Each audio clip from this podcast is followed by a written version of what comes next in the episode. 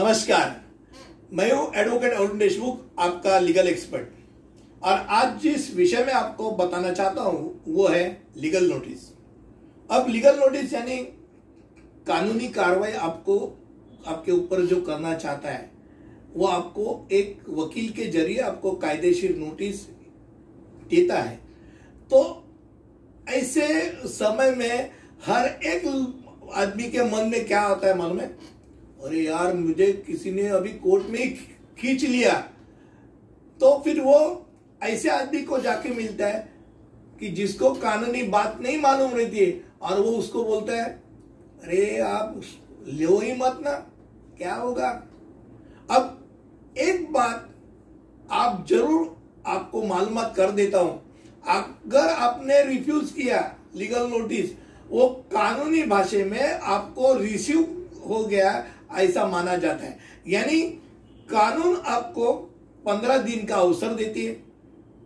आपको एक प्रकार अगर कुछ गलत चीज़ हो गई हो, आपको ठीक ठाक करने के लिए एक अवसर जो मिलता है, वो अवसर खुद आप खुद ही खुद न लेते हुए लीगल नोटिस न लेते हुए गवाते हैं।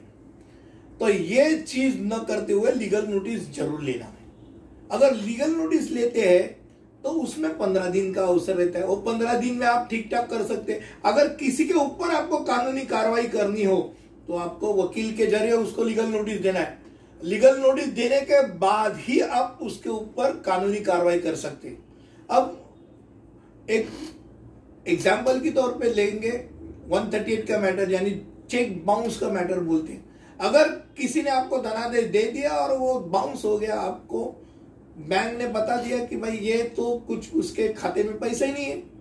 तो ऐसे समय में आपको चेक बाउंस का मैटर में वकील के ज़रिए उसके ऊपर लीगल नोटिस थोपना है और लीगल नोटिस थोपने के बाद पंद्रह दिन का अवसर देने के बाद ही आप उसके उसके ऊपर पुलिस कार्रवाई कर सकते हो, आप उसके ऊपर केस कर सकते हो। यानी एक पंद्रह दिन जो चीज़ है लीगल नोटिस का, ये बहुत अहम बात है। कॉन्स्टिट्यूशनल राइट है हर एक प्रिंसिपल ऑफ़ नेचुरल जस्टिस के तहत उसको एक अवसर दिया जाता है। कानूनी अवसर दिया जाता है तो अवसर गवाना नहीं। और मुझे लगता है हर आदमी ने लीगल नोटिस लेना ही, अगर किसी ने दिया है तो लीजिए लीजिए खोलिए। अगर आपको नहीं समझ में आ रहा है कि क्या है तो आपके कोई लीगल एक्सपर्ट रहेंगे, आपके जो वकील मित्र रहेंगे, उनको बताओ।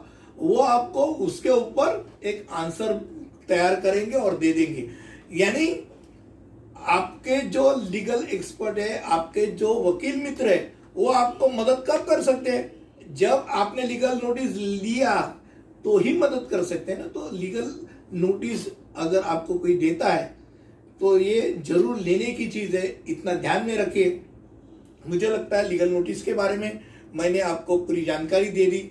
बहुत सारे गलत फहमियाँ रहती है, वो फहमियाँ पहले बाजू में रख दीजिए।